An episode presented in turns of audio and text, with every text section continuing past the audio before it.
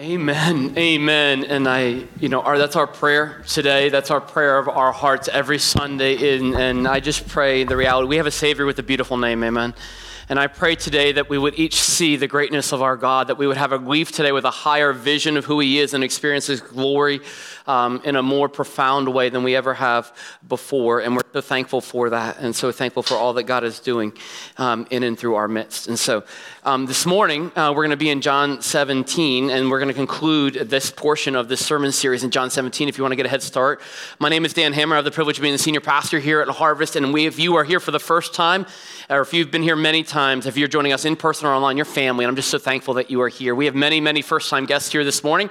And so I just want to say welcome. And I pray that this, while it might be your first time, that it won't be the last time. And if this is your first time here, we would love to know how to pray for you, support you, walk with you. There is a card in the seat back in front of you. Would be privileged if you wouldn't mind filling that out and dropping it back in the box in the back on your way out so we can best connect with you and continue to follow up and, and just pray for you and walk with you today. And we love to worship here at Harvest. We love to worship through singing. We love to worship through God's word. We also love to worship through giving.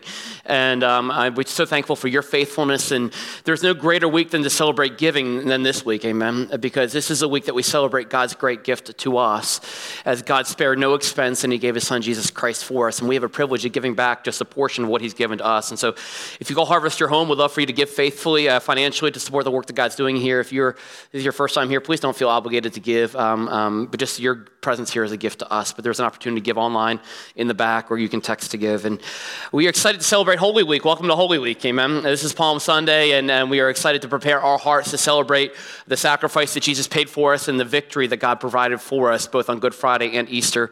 A couple exciting things, as Carrie said earlier, but uh, if you had, didn't get the opportunity here, before we get to the celebration of Easter Sunday, we want to remember the sacrifice and the price, the price that was paid for us on Good Friday. And so we have put together, and so thankful for Bryce and his partnership in that, a video, about a half an hour worth of devotional uh, video uh, that's going to have communion, lead us all through communion. It's going to be available at 4, 6, and 8 p.m. on Friday on our live stream on Facebook, um, or you can watch it back at your convenience. And so we would love for you and, and your family or your small group or whomever just to spend some time preparing your hearts and, and to celebrate our risen King. Um, and then Saturday, uh, we actually are here at Harvest is to impact this community and this world with the love of Jesus Christ. And we want to, we are blessed to be a blessing. And part of that vision that we have is to take this 10 acres that God has given us and use it to bless the community. So we actually have somebody from the community that reached out and wants to host a, an egg hunt for our families and friends with 3,000 eggs. And so we said, sure. And they said, you're invited. I said, okay. Um, and so if you have three to five this Saturday here, if you have food, fun, family, friends, if you want to come with your kids, bring them. There are 3,000 eggs. Um, the community's going to be here. Um, just an opportunity opportunity to gather. And so if you want to come to that, we would love for you to support that. And then Sunday uh, is Easter. And in your car and your seat in front of you, you'll see an invite card. Um, and again, if this is your first time here, we'd love to worship with you again next week or any week, your family here. And, um, but I want really want to challenge you and encourage you. Um, we've said, who's your one? Who's the person that God has put on your heart to invite uh, to celebrate Easter with us? And so who is your one? And I want to challenge you and encourage you to invite people to celebrate Easter next week. We really believe that God is at work. We really believe that God saves people. We're going to see that at the end of today today, the, just the message today as we celebrate baptism. It's real, and, um, and we believe that God's going to change lives. And so we would pray for you that you would prayerfully invite people to join us and celebrate with us. And so um, anybody and everybody's welcome. Come as you are. Just come as you are because that, God meets us where we are. Amen. That's who we are. All are welcome. Welcome without judgment, love without condition, and God forgives us without limit. And so I want to challenge you and encourage you to be inviting your neighbors, your family, your friends this week, your coworkers, and watch God work. So we're going to be in John 17 today, and, and the title of this message is Got Hope. And the question that I have for us today is this as you think about this reality, if, if you were to name what is the number one desire on your heart right now, and, and it can be anything, there's no judgment here at all, and there's no wrong answers here at all. But like if you want to, we love it when you interact, and so we just say at the, just shout out or say out, like, what's the top desire in your heart right now? And it could be anything from, hey, I would love to get a promotion, or hey, I would love for the Orioles to actually win a game. Good luck with that that. Um, you know, hey, uh, whatever. Like, what's a, what's the top desire in your heart right now? Anybody got anything? Meh, yeah. There we go. Healthy baby. Awesome. Yeah, and there's, and, and there's lots of different things popping in and out of our minds. And if you were to ask my kids, half of them would say, Nintendo Switch, right? If you would have asked me when I was a teenager, I would have said, my top desire is to be able to dunk a basketball. Well, that never happened. Um, but I will tell you this I did get a t shirt that said, I'll start dunking when it's worth three points. And so um, I, you'll get that later. Uh, but, um, but the reality is, is we all have desires on our heart, and that often impacts how we pray and what we pray for. And maybe it's a relationship that you're praying for. Some people just talked about that. Maybe it's a, a, a part of your family. Maybe it's about a job situation. Maybe it's about a college decision. Maybe it's about a process you're walking through right now, and that's really difficult, or, or dealing with an issue of the past or an uncertainty of the future. Now, my question for you is if you actually got what you were praying for, how confident would you be that it would change your future? Would it actually change anything for you? Would it actually give you the hope that you're actually looking for? You know, we are all wired for peace, to seek peace. We are all wired to desire hope. And the reality is, is that nothing outside of Jesus Christ gives you the hope that you are all, that we are all looking for today. Uh, Solomon Ecclesiastes teaches us the reality that God has set eternity on the hearts of men. We all have a God shaped hole in the size of our heart. You can get the promotion, but you can still be miserable because we all serve the God of a little bit more with our flesh. I got, the, I got, I, I got a $10,000 raise. Why wasn't it 11000 I got this. Why can't I have another one of that? I got an A on this test, but I'm already stressed out about the next test, right? I don't even get to enjoy winning the game. You win the Super Bowl, the coaches are like, I'm going to enjoy it for like an hour, and then I'm planning for next season. Man, what a stress filled way to live life, right? The desires that fill us, however, drive us. Your desires drive you, whether you realize it or not. The question for you is if you get your desire, will it truly delight you or will it destroy you? What you desire, you're willing to sacrifice for. You want the promotion, you want to make partner of the law firm, you will put in the hours. And then what? You'll give for, you'll spend for, you'll work for. How's that working out for you? Today, as we conclude our time in Jesus' high priestly prayer, we're going to see the desire on Jesus' heart. He's going to spell it out literally. We're going to see clearly what he desires for. And you know what Jesus desires? He desires to spend eternity with you and with me. That's his prayer. How amazing is that? That the God of the universe, the creator of the world, and Jesus helped create the world, the one who saved the world, wants to live with you forever. The world might reject you, the prom date might say no to you, but Jesus chooses you and he died for you and he wants to live forever with you. That's mind blowing to me. Isn't that awesome? What a hope we have in Jesus. Jesus doesn't just want to cleanse our hearts from sin, but he wants to fill our hearts with hope. Anybody need hope today? I need hope.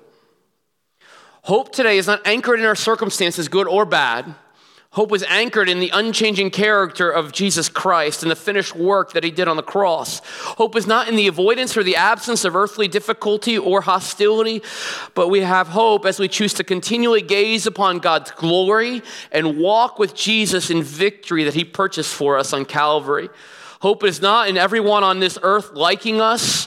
Hope is anchored in God's unshakable and unconditional love for us. We're going to see that all from the text today. Where's your hope today, friends? I don't know how you walked in here with, but where's your hope at? What's your hope meter at? Your hope meter is honestly driven by what you're actually anchoring and what is the source of your hope.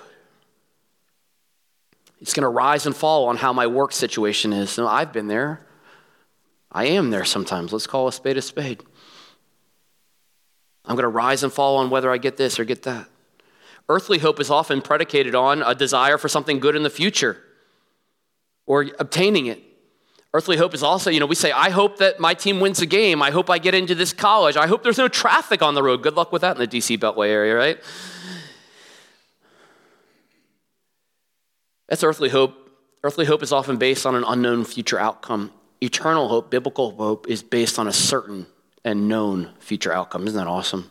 Here's a definition for biblical hope, a working definition that I hope can anchor us here today. You'll see it on the notes on the screen. It's my, biblical hope is my confident expectation for the future based on the revealed character of God, the promises of God, the power and the faithfulness and the actions of God.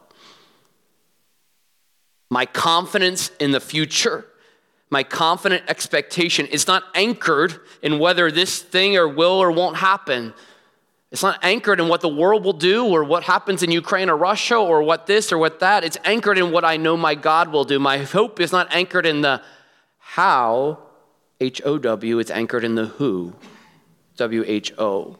I don't know how God's going to do it, I just know He's going to do it. And maybe we need to adjust those letters in our life. For far too long, we've been placing our hope on the how, and you've been miserable. Today, I want you to challenge you to place your hope on the who, W H O, God. I don't know where you're at this morning. I don't know where you walked in here with, but I know that hope is available for you. The Bible's about hope from cover to cover. So much so that, that God says this. He says it through his prophet Isaiah. He says it to a people that are, have been, uh, due to a consequence of their sin, led off into Babylonian captivity in a foreign land. He writes this in Isaiah 40, 28, 31. Do you, not, do you not know, have you not heard that the Lord is the everlasting God, the creator of the ends of the earth? Isn't that awesome? He will, he will not grow tired or weary, and his understanding no one can fathom. He gives strength to the weary and increases the power of the weak. Anybody tired this morning? Feeling weak? I am. Even youths grow tired and weary, and young men stumble and fall. Basically, the, he's saying everybody gets tired. But what he's about to pivot to is a reality that our strength is in our weakness and admitting that and owning that and turning to God in that. But those who hope in the Lord and that's our choice that we need to make today. Will renew their strength. They will soar on wings like eagles. They will run and not grow weary, walk and not be faint. Isn't that awesome? That's the promise of God. But those who hope, it's a choice. Hope is available to you. The question is, will you choose it today? Our whole sermon series has been called Power for the Powerless. You might feel powerless based on the circumstances around this. Can I tell you that that is a lie from Satan? You are not powerless. You are powerful through the name of Jesus Christ. That the world cannot take peace, cannot take hope away from you unless you let it. You have a choice to make because our hope is not anchored in circumstances, and maybe you've been anchoring your hope in circumstances for far too long. Our hope is anchored in Jesus Christ. Hope has a name and his name is Jesus. And we're going to see that today. So you can move from powerless to powerful. Because Jesus is the same yesterday, he's the same today, and he's the same forever. He is the Alpha, he is the Omega, he is the beginning and the end. Here's a big idea for today. You'll see it in your notes and on the screen that God's love for me gives me hope for all of eternity. Today, tomorrow, literally forever, hope is available for you today as you, see, as you put your heart and anchor your hope in the word of the Lord and the love of God. Let's go to the Lord in prayer. Father, this is one of my favorite days, today that we get to celebrate transformation of the gospel. You change everything. You've done it before, and I pray that you would do it again. And I just pray that you would silence my words and that you would flow. I, I, we all need hope right now, and that means we all need you, God. God, I pray that in this moment that we would eliminate distractions and Holy Spirit that you would speak, that you would do what you promised to do, that you would guide us into the ever-changing, ever, ever life-changing, but never changing itself truth of your word, God. That you would lead us and that you would guide us, God, and that you would fill us again. Convict us and compel us, encourage us, exhort us, God. Help us to leave more and more like you maybe entering into a relationship with you for the first time or coming back to you again. There's always room in your arms, God, for us to come home. God, fill us with hope. In your name we pray, amen. Turn with me, if you would, to John 17. John 17. We're going to conclude Jesus' high priestly prayer. And if you're unfamiliar with this, he is praying. He's praying hours, mere hours. We're going to celebrate it this week. Mere hours. If you would, this is Thursday night of Holy Week. They, they celebrate the Last Supper on Thursday night, and just mere hours later, Jesus goes into a garden. He's arrested in the early hours of Friday. He is convicted falsely. He is beaten, mocked, scorned, and then later, early in the morning, he is hung on a cross on Friday for you and for me. Mere hours before that, he has just told the disciples a myriad of things. They had watched Judas leave, and they've been told that Jesus is going to leave them and the world's going to hate them. And can you imagine the heartache? Can you imagine the hurt that they're feeling? And into that, Jesus now gives hope. And he's going to give that same hope into your heart right now the hurting, the heartache, and we live in a that you are probably carrying right now because we live in a fallen and broken world. He provides unshakable hope, and he does it this way. John 17, this is Jesus praying, beginning in verse 23 through 26. Jesus prays this I and them, and you and me, that they may become perfectly one, so that the world may know that you sent me and love them even as you loved me. Father, I desire that they also, whom you have given me, may be with me where I am to see my glory that you have given me because you loved me before the foundation of the world. O righteous Father, even though the world does not know you, I know you, and these know that you have sent me. I have made known to them your name, and I will continue to make it known that the love with which you have loved me may be in them, and I in them. What a prayer. Today, we're going to look at three choices that we choose today that produce hope daily. No matter what you face at work tomorrow, when you make these choices, you can have hope. No matter what relational strife you walk into this afternoon at home, what phone call you get on Wednesday, what flat tire or what calamity happens to you on Friday, you can have hope when you choose to center your heart on these choices. The first is this my hope comes as I choose to believe that I choose to believe that Jesus actually desires to be with me for all of eternity. Jesus' longest prayer is coming to a close, and it's amazing to think that he's praying in the presence of the original disciples, but he's praying for you and I. We saw that last week as Pastor Andrew uh, just uh, graciously and did such a great job leading us through this. He said, Jesus prays in verse 20, I do not ask for those only, but also for those who will believe in me through their word. That's you and me. Jesus loves you so much, he's praying for you and I right now. And themes of eternity and glory, eternal security, unity, reverberate and pulsate powerfully through these entire 26 verses of Jesus' prayer. It's a cry of Jesus' heart. And now in verse 23, Jesus claims this, he proclaims this beautiful reality that I pray that you would take to the bank, that you would hold in your heart, that you would anchor your hope, that I and them and you and me, that they may be perfectly one. He's talking about you and I, the unity. Pastor Andrew talked about that last week. So that the world may know that you sent me and love them even as you loved me. Jesus is telling you and I that God loves you and I in the same exact way that he loves Jesus, his own son. Isn't that awesome? That's awesome. And that basis then propels the rest of the text, which is why our, our big idea today is that is that God's love for me. We see that in verse 23 that God loves us just as he loved Jesus. It now gives me hope for all of eternity. So on the basis of God's love for me that we see really spelled out in verse 23, we're now going to springboard into the final 3 verses to see that Jesus loves us too and he wants to spend eternity for us. Jesus claims the reality that God the Father loves you and I in the same exact way. And you look at verse 24 now. He goes, Father, I desire. Okay, I'm on the edge of my seat. What is Jesus? What's on the top of Jesus' prayer list, right? What does he want? Because you know the stuff you really want, that's what you pray for first, right? All right, here we go. Father, I desire that they also be you and me, whom you have given me, may, may do what? May be with me where I am.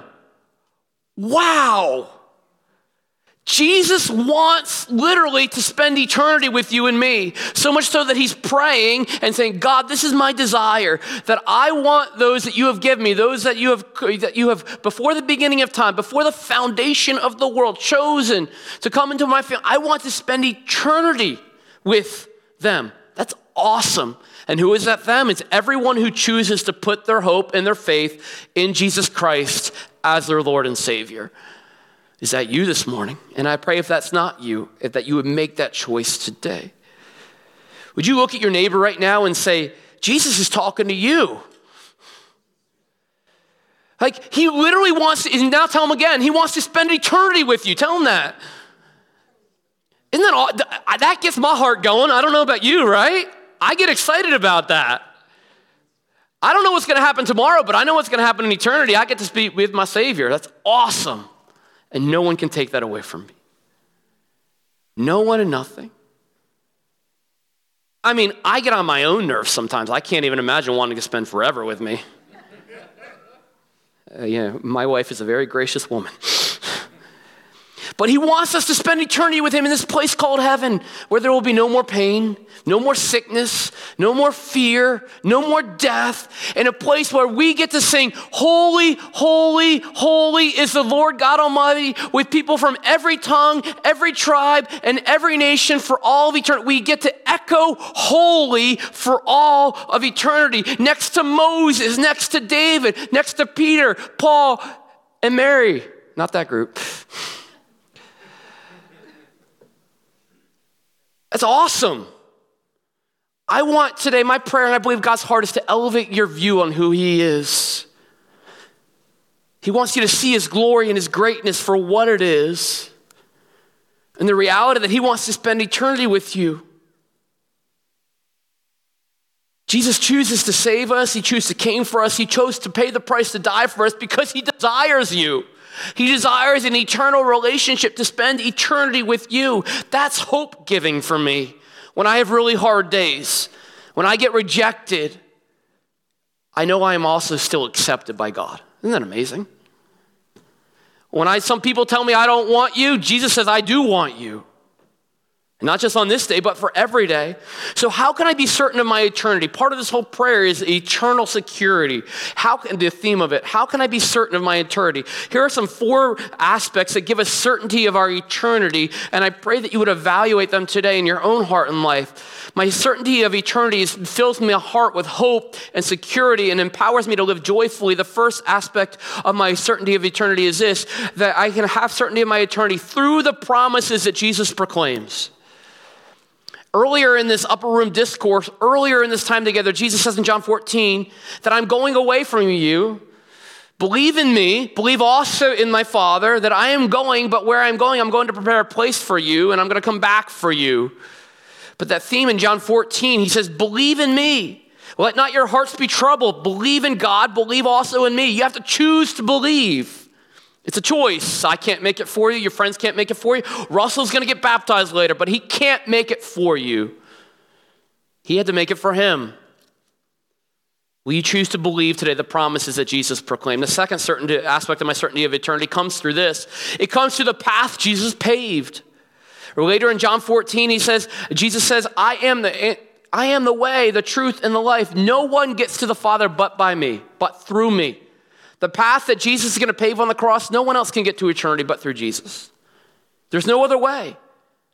His disciples are like, How do we know where you're going? And he's like, I am the way to where you are going.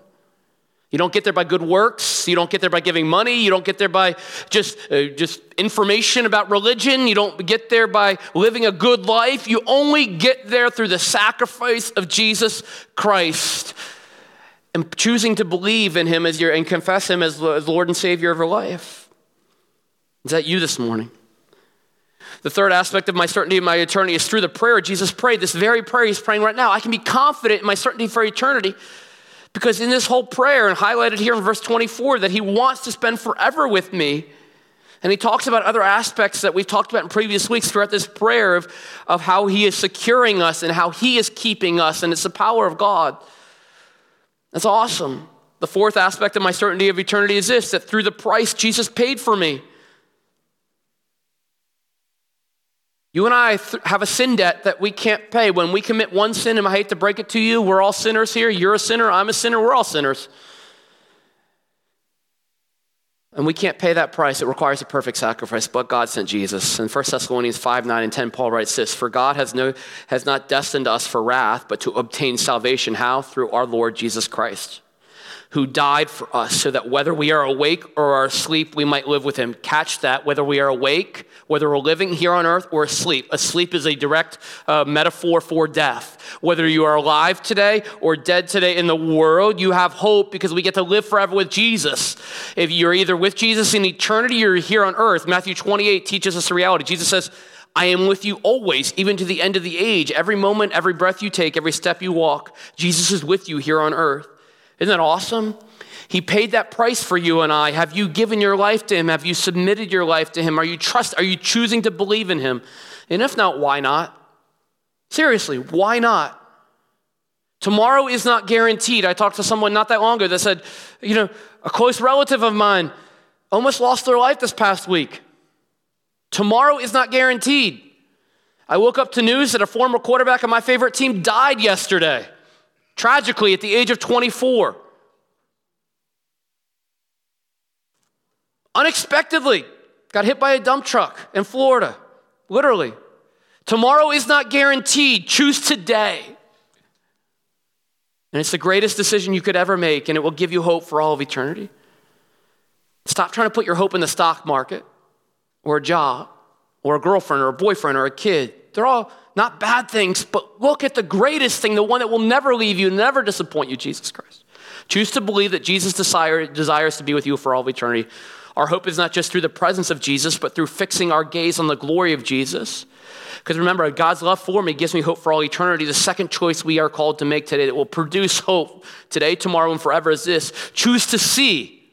Choose to see. Choose to believe first, choose to see. What am I seeing? I'm seeing God's glory. Today, I want to challenge you to lift your eyes up off your problems and on to the glory of God. Choose to see, to fix my eyes on the glory of God continually. Jesus continues in his prayer in verse 24. He says, Father, I desire that also that you, those whom you have given me may be with me where I am. He's in heaven. He's going to heaven. He wants you to be with heaven. But look, look what we're going to do in heaven. To see my glory, the text says, that you have given me that you loved me before the foundation of the world. This is awesome. He wants us to see his glory. Now, we've already seen in this text earlier, we're not going to spend a, time, a lot of time on it right now. But what we do know about Jesus is he so loved you so much that he desires you so much. He knew he was the only way that you could have eternity because we needed his righteousness. We needed him to pay the price that we couldn't pay. That he left a place he didn't that he loved in heaven. Philippians 2 spells this out. He came to earth he took on humanity. He kept full divinity, but he also gave up a little bit of his glory while he's here on earth. And we know from verse 5 of this prayer in John 17 that he says, Father, glorify me with the glory that I had you with you before the foundation of the world. God is going to bring him back to full glory as he ascends up into heaven. And Jesus wants us to be forever with him in heaven and see his glory forever with him in heaven. Isn't that awesome? Show us your glory. This is not, when I say see your glory, this is not like a road sign flyby. Like, hey, did you see that sign for Chick fil A way back there?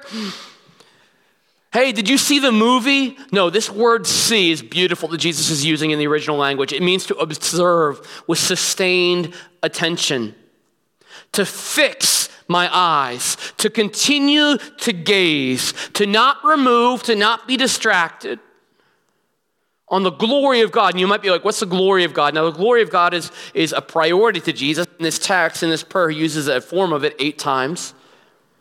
Glory is this it's a manifest display of God's divine goodness, his majesty, his splendor. It's who God is, it's his revealed character.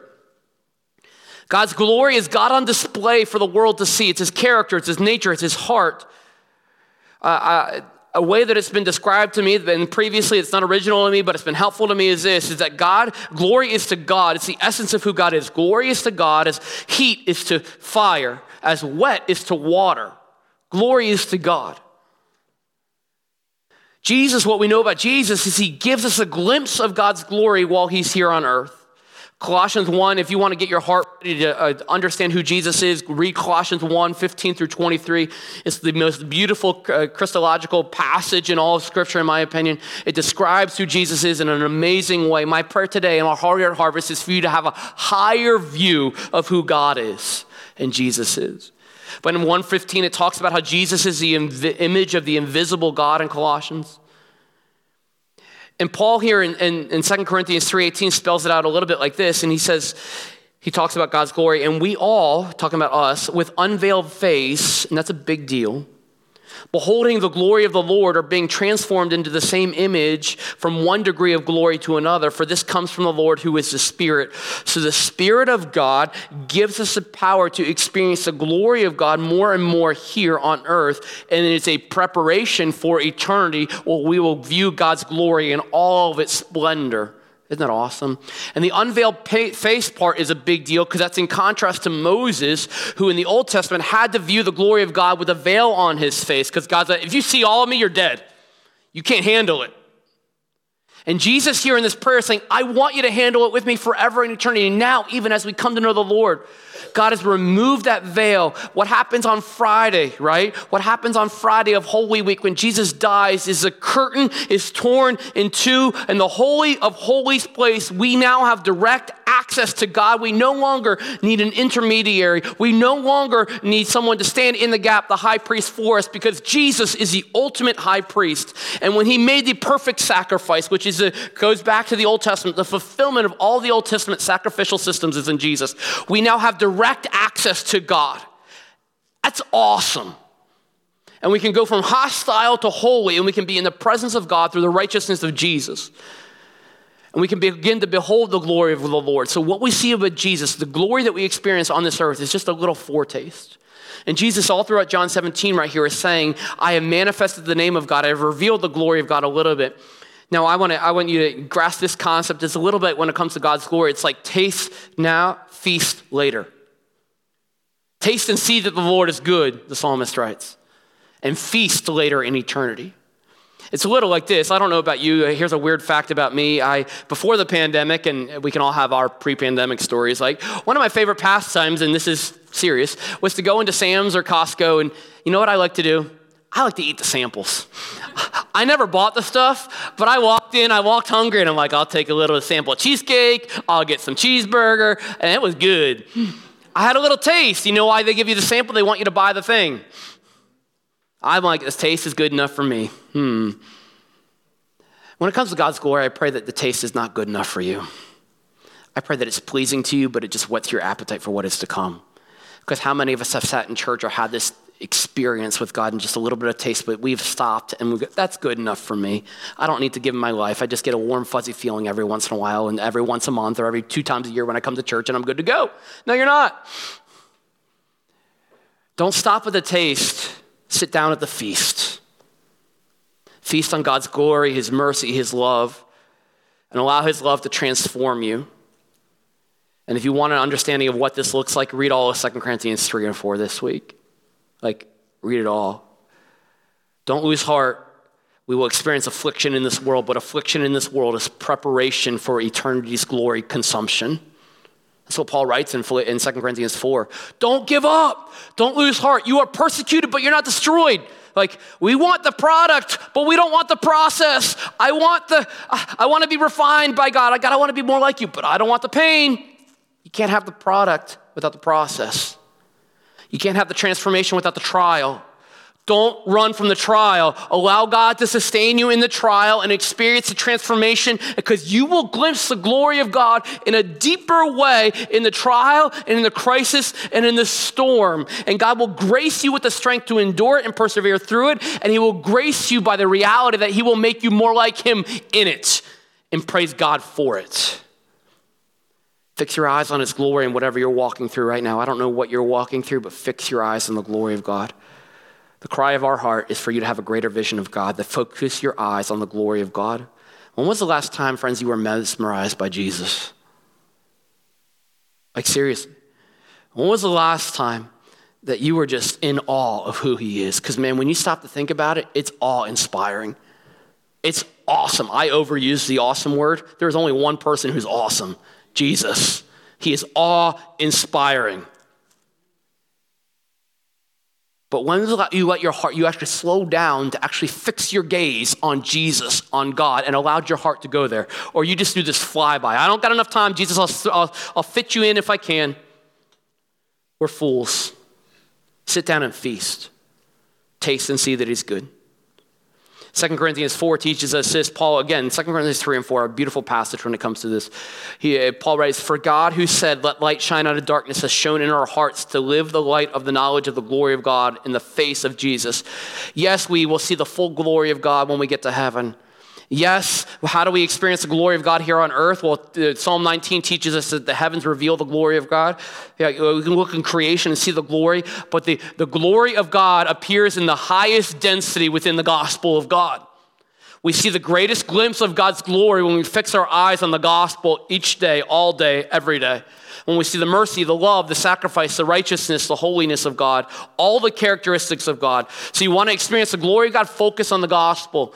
Preach the gospel to yourself. Let it flood into your heart. Let it captivate your heart. Let it compel your heart. Let it lead you to worship. like you've never worshiped before. Let it lead you to have a heart of thanksgiving like you've never been thankful before. Let it lead you to be awe inspired. Let your heart go there. Take the governor off, the gospel governor off, and just to worship God. And you will find yourself responding with more passion, with more awe, because it is, there's no way to not do that when you allow God's glory to invade your heart. Fix your eyes on the glory of God, friends. When was the last time you chose to see Jesus for who he really is? When was the last time Jesus went from interesting to stunning, intriguing to mouth stopping, inspiring to everything, from just a great man to God himself? When was the last time you viewed Jesus that way? What is stopping you from choosing to see Jesus that way today? And you might not believe, and that's okay. I pray that God would move you in your heart to have a step closer to God, or maybe today's the day that you choose to believe and go, I don't have it all figured out, but I want to believe. I want to see you. I want to know you. Friends, we lose our awe of God when we, st- when we don't take the time to gaze upon God. For many of us, if we're honest, everything eats away at the time we used to spend at Jesus' feet. You don't believe me? Read Luke 10, 38 through 42 this week. The story of Mary and Martha. Martha's busy serving God and, God and Jesus, and Jesus is like, sit down at my feet. She's like, I got stuff to do. Tell Mary to get off her rear end and get to work. And Jesus is like, No, Mary, it's the right thing. Sit at my feet. There's one thing that is necessary. Sit at my feet. Friends, as you prepare to celebrate Easter, sit at the feet of Jesus this week. If you have to choose between sitting at the feet of Jesus and working for Jesus, sit at the feet of Jesus this week. God cares way more about who you are in Him than what you're doing for Him. Sit at the feet of Jesus experience his love and his grace. Don't allow the tyranny, tyranny of the urgent of this world to drive the distance between you and your Savior of the world. What are you allowing you to distract you or to stop you from gazing at the glory of God this week? A work meeting? Your smartphone? Bing, bing, bing. Kids' activity schedule. I got to go kids to soccer practice, to softball, to band. Bye. I don't got time for Jesus. If you really say that, and if we're really honest, we could probably say that, where's the issue? Hobbies, Netflix. I don't got time for Jesus, but I got time to binge watch whatever your favorite series is. What are you allowing to take the gaze away from Jesus? If, if Satan can't stop you from seeing the light of Christ, he will distract you from putting your eyes on Christ. Or maybe your other problem is maybe you're seeking the glory of the world as opposed to the glory of the Savior. What are some glory substitutes in your life as opposed to the Savior of the world? A bank account, a job promotion, a GPA, a hobby? God is asking if you see Him today. Are you giving Him your attention? When you see Him, you'll find that He's all you need and all you want. I promise you that. I promise you that because God's word teaches me that and I've lived that in my life. But can I tell you honestly, far too often I have succumbed to the reality of getting caught up in the business of the world and frankly, the business of church work.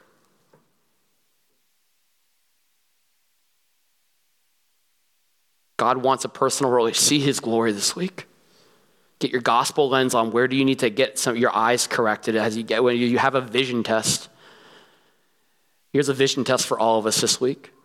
Because hope is not in the absence of hostility or adversity in this world. We see our, previously in this text, in this prayer, that we will face adversity, we will face hostility. Hope comes as we set our eyes on God's glory. So here's a vision test, question for you. Where are your eyes focused right now? Seriously, where are your eyes focused? God's word or the world? What are you staring at? Where's your mind focused? Yes, it's a battlefield. It's a battle, but where's it focused? Are you recentering your mind? Or Romans 12 to renew, renew, renew over and over and over again? Or not? You're like, I'm in the God's word. Up, oh, cell phone ring, squirrel. We all get there. But take the next step. Grow in attention. Go from five minutes to six minutes. Take your, oh, I love somebody in the church was, was showing me with his phone recently. I love it. He's like, I set my phone up so that I will not have get distracted. I won't get a text message during this time, emails during this time. My apps are showing up differently during this time because I want to be focused on my spouse. I want to be focused on God during this time. You can do it. If you want to and if you're willing to. Where's your heart focused? Real talk, no games. Where's your heart right now? What is the desire of your heart? It's okay if it's not Jesus right now. I pray that He will convict you and show you His beauty, but let's be real. We can't have change until we get to, until we're honest with ourselves. What is your heart focused on right now? And how's that working out for you right now? Because that drives your actions, your thought process. And can I tell you this? The psalmist pray, promises and, and says that Psalm 37, 3 and 4, that as we delight ourselves in the Lord, He'll give you the desires of your heart. But we have to delight ourselves in the Lord. We've got to choose to see the glory of God. And as you commit your way to the Lord, trust in Him, He will act. Expand your hope today by elevating your gaze today.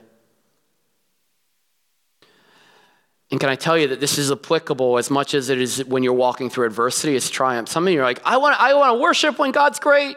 He provided for my need. Praise Him. But when you're down in the dumps, when your life just got twist turned upside down, are you still willing to focus on the glory of God? Because that's sometimes where God does His greatest work. Can I tell you, in 2009, uh, Ann and I were in the dumps. We had a, experienced a, a miscarriage that was very, very difficult for us. And it wasn't just the loss of the child, who we named BJ, Baby with Jesus. It was, it was the subsequent six to seven months of physical difficulty that Anne went through, the multiple visits to the hospital, the daily and procedures, the daily reminders of, of the pain. And I didn't handle it well. We grieved differently. We struggled in our marriage. We went to counseling, caused adversity. But in the moment, God met us there. And he continues to meet us. And I want to, I want there's a book that God used in my life, and I want to encourage it to you guys. It's, it's a book called Choosing to See by Mary Beth Chapman. If you're struggling, I want to encourage you to read this. It's a memoir. It's filled with, it's a struggle. For, it's, a, it's about choosing to see. It, it talks about choosing to see the glory of God, fighting for hope in the middle of the struggle. God's glory is with you in adversity and hostility. Their family, the Chapmans, she's the wife of Steven Curtis Chapman, who's a Christian music artist, and um, they went through an incredible tragedy that's almost indescribable. And this talks about the journey and how God met them there and the struggle. And it's okay to struggle. You can hope and you can struggle at the same time. It's okay to not be okay. And if you're not okay, okay. We're with you, and God is with you. We will walk together. But focus your eyes on the glory of God. I'm not saying it's easy, but I pray that our, all of our prayers would move from move to God, show me your glory in this situation. God, help me to fix my eyes on your glory and that you would move in a mighty way. Because God's love for me gives me hope for all eternity, even in the midst of adversity and difficulty. We have to make a third daily choice today, and that's this choosing to live, choosing to live transformed by God's unconditional love daily. This prayer continues. Jesus says in 25 and 26, O righteous Father, even though the world does not know you, I know you, and the, those, these that know you have sent me. I may have made known to them your name, and I will continue to make it known, that the love that which you have loved me may be in them, and I in them what's really profound and what's really interesting here is when you look at 26, it says, Jesus says, I will continue to make it known, make the name of God known, make the character of God, reveal the glory of God. And he continues to make it known that the love with which you have loved me may be in them. But when you look at the Greek, when you look at the original language, when you look at the how it's structured, this is not God, uh, Jesus saying that we are just recipients and objects of God's love. That's awesome, isn't it? But the, how it's originally structured is that it means that we are continually, daily transformed by God's love. That how I was yesterday, I'm a little bit different today because of how God loves me. I'm going to choose to respond to my situations differently. I'm going to react differently. I'm going to speak to my spouse differently. I'm going to be quicker to forgive. I'm going to show more grace. I'm going to reflect more of Jesus in my daily life. Is that true of you? But it's a daily choice. It's a profound, hope giving reality that is a choice. And in this text, we see five of them. Here are some hope giving realities that we can have today. The first is this is that God's righteousness required that Jesus die for me. Like, how is that hope giving? because God doesn't lower his standards. I have hope that his character is uncompromising. He will never change. He can't change. His holiness, he cannot not be holy. He cannot not be righteous. My hope is not in that God would lower his standard. My hope is that God sent his son to be our Savior. Praise God that he doesn't lower his standard. God's righteousness, and we see that in 25. Oh, righteous Father, Jesus prays. It's who Jesus, it's who God is. Righteousness is right standing before God. And how we have hope? If you want to have hope today, if you want to actually be fulfilled, if you want to have a great life, go to the Beatitudes in Matthew 5, where it says, As we hunger and thirst after righteousness, then and only then will we be fulfilled. Are you hungering after God's righteousness today? The second hope giving reality is that God's love for me sent his own son to die for me right? In verse 25, I know you, and these know that you have sent me. Verse 25. So that's the reality that we couldn't elevate to where God is. We couldn't get to that bar on our own. God knew that, and God loved us. He sent Jesus to, to fill in the gap. To pay our price, he sent his own son. He spared the he spared no expense. He paid whatever price. Again, whatever you desire, you will pay for. You will sacrifice for. You will do what it takes. And God desires you to be with him forever in eternity. Scripture teaches us that. He wants you to come to repentance. Scripture teaches us that. So much so that he sacrificed and skin in the game, literally, Jesus. The third hope giving reality from this text is that God, Jesus is continual, continually reveals God's amazing character and unconditional love for me. Verse 26 I have made known to them your name, and I will continue to make it known. I pray that we would continue to grow to be more like God each and every day and learning more and more about him. And he will make us more and more like himself. The fourth hope giving reality is this is that God's love doesn't just provide salvation for me, but it continually transforms me. Again, we see that in the maybe in them, that God's love is continually transforming us. That God, as He continually reveals His character, is continually making us more and more like Him. That's awesome. And fifth and finally, that Jesus is the fulfillment of all of God's promises to me and is always with me. Jesus concludes his prayer, and I in them. Jesus is promising you and I his presence, which is the fulfillment of many Old Testament promises, where God says, I will be with my people. I will dwell in the midst of you. I will be with you always. And Jesus is with you and I always, even to the end of the age. Isn't that awesome? That gives us hope. That gives us strength. Jesus is the fulfillment of all of God's promises. Our hope, and I would need you to hear this, our hope today is anchored in the reality that you and I, I don't know how the world views you, I don't know how you view you, but here's the hope giving reality. You and I are worthy of being loved. You are worthy of being loved because God loves you and you are wanted. God wants to spend eternity forever with you, and so does Jesus. You are worthy of love and you're wanted by love. And how do we live? We live abundant life. Jesus says this in John 10:10. 10, 10, the thief comes only to see, steal and kill and destroy. I came that they may have life and have it to abundantly. The only way to have abundant life is through Jesus Christ. Believe that, trust it, put your faith in it, demonstrate it. But can I tell you this? Hope is not hope does not allow our, our greatest setbacks in life to define us, but it allows God's grace to cover us to fill us, to save us, and to strengthen us. How do I know that? You know who's in this upper room right now? Peter. You know what Peter's about to do? He's, he confesses his undying love to God, and I would never betray you. You know what he's about to do, though? He's about to betray Jesus. He's about to go off and, and fall asleep when he should have been praying. He's about to then literally take a sword out and cut off the ear of a servant and then he's about to go off and deny Jesus not once, not twice, but three times when Jesus said you would. And Peter's like, no, I wouldn't. So I don't know what is happening in your life where you say, God, I would never do that. And maybe you did it last night. Peter was willing to kill for Jesus, but he was unwilling to die for Jesus in that moment. Are you willing to kill for your version of religion, your past, your history, your whatever you think is most important, but unwilling to die to what God wants you to truly do? But that didn't define Peter. God ultimately restored him to the point where he, Jesus uses him to build his church. And Peter writes a letter called First Peter. I don't want you to hear the heart of Peter. He writes it to a church that is enduring the same persecution that he, Peter is about to walk through.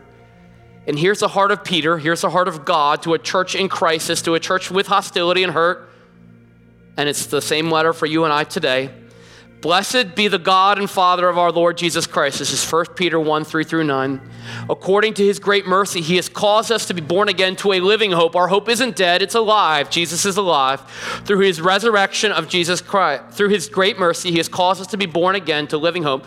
Through his resurrection of Jesus Christ from the dead to an inheritance that is imperishable. That's awesome, right? Undefiled and unfading, kept in heaven for you who by God's power are being guarded through faith for a salvation ready to be revealed in the last time. In this you rejoice. Though now, for a little while, if necessary, you have been grieved by various trials. So we're not rejoicing at the presence of the trial, we're rejoicing at the product of the trial. That God is at work, that He is with us, that He's refining us, that we can look up and look to His heaven and know that the glory is coming, so that the tested genuineness of your faith, more precious than gold, that perishes though it's tested by a fire, fire is hot, fire is hurt, but God is still working, may be found to result in praise and glory and honor at the revelation of Jesus Christ. Though you have not seen him, you love him. And though you do not see him now, you believe in him and rejoice with joy that is inexpressible and filled with hope, with glory, obtaining the outcome of your faith, the salvation of your souls. Isn't that awesome? So, friends, today, Will you choose to believe? Will you choose to see? And will you choose to live? Got hope? Do you got Jesus? Because Jesus is the only source of true hope. If you have any questions about who Jesus is, if you're walking through pain, you don't have to be alone. If you want to come back to the Lord, if you want to give your life to the Lord, if you just want somebody to pray with you, if you want to go, I don't know, I, I don't have, I don't know about any of this stuff okay, come as you are. God will meet you where you are. He loves you. We'd love to pray with you after the service. Don't walk out of this room before you allow God to do the work in you that He wants. You can have hope. Hope is here. His name is Jesus. You got to choose Him. He chose you. Will you choose Him? Let's go to the Lord in prayer. Father, I just thank you so much for who you are. Thank you for the beauty and the reality of the story of Easter. I thank you for the beauty and the reality of the sacrifice you gave for. I thank you for the beauty and the reality that you want us to be with you. That you want, don't just want us to be with you, you want us to see you. See your glory, see your splendor, see how much greater you are than anything in this world, God. And God, in this moment, I just pray that we would that you would stir in our hearts that the objections or how we've been tuning out you in our past or even even last night or even walking in here for whatever reason, we're here for a purpose, and that's because you want to meet us where we are, God. Each and every one of us. And maybe we've been hostile to you, and this is the moment that you're calling us back and calling us to surrender. And God, I pray that maybe we've walked in here hurting. And God, in the heartache, I pray that you would fill us with your hope. We've been focused on the trial, and in the moment right now, fill us with your testimony of your grace and your goodness. Fix our eyes off our circumstances and onto Christ. Show us your glory, God. In the, in the lowest of lows, show us your glory. May that be the cry of our hearts. Glorify yourself. Glor- that is a prayer you always answer, God. And in the highest of highs, glorify yourself. Protect us from our pride.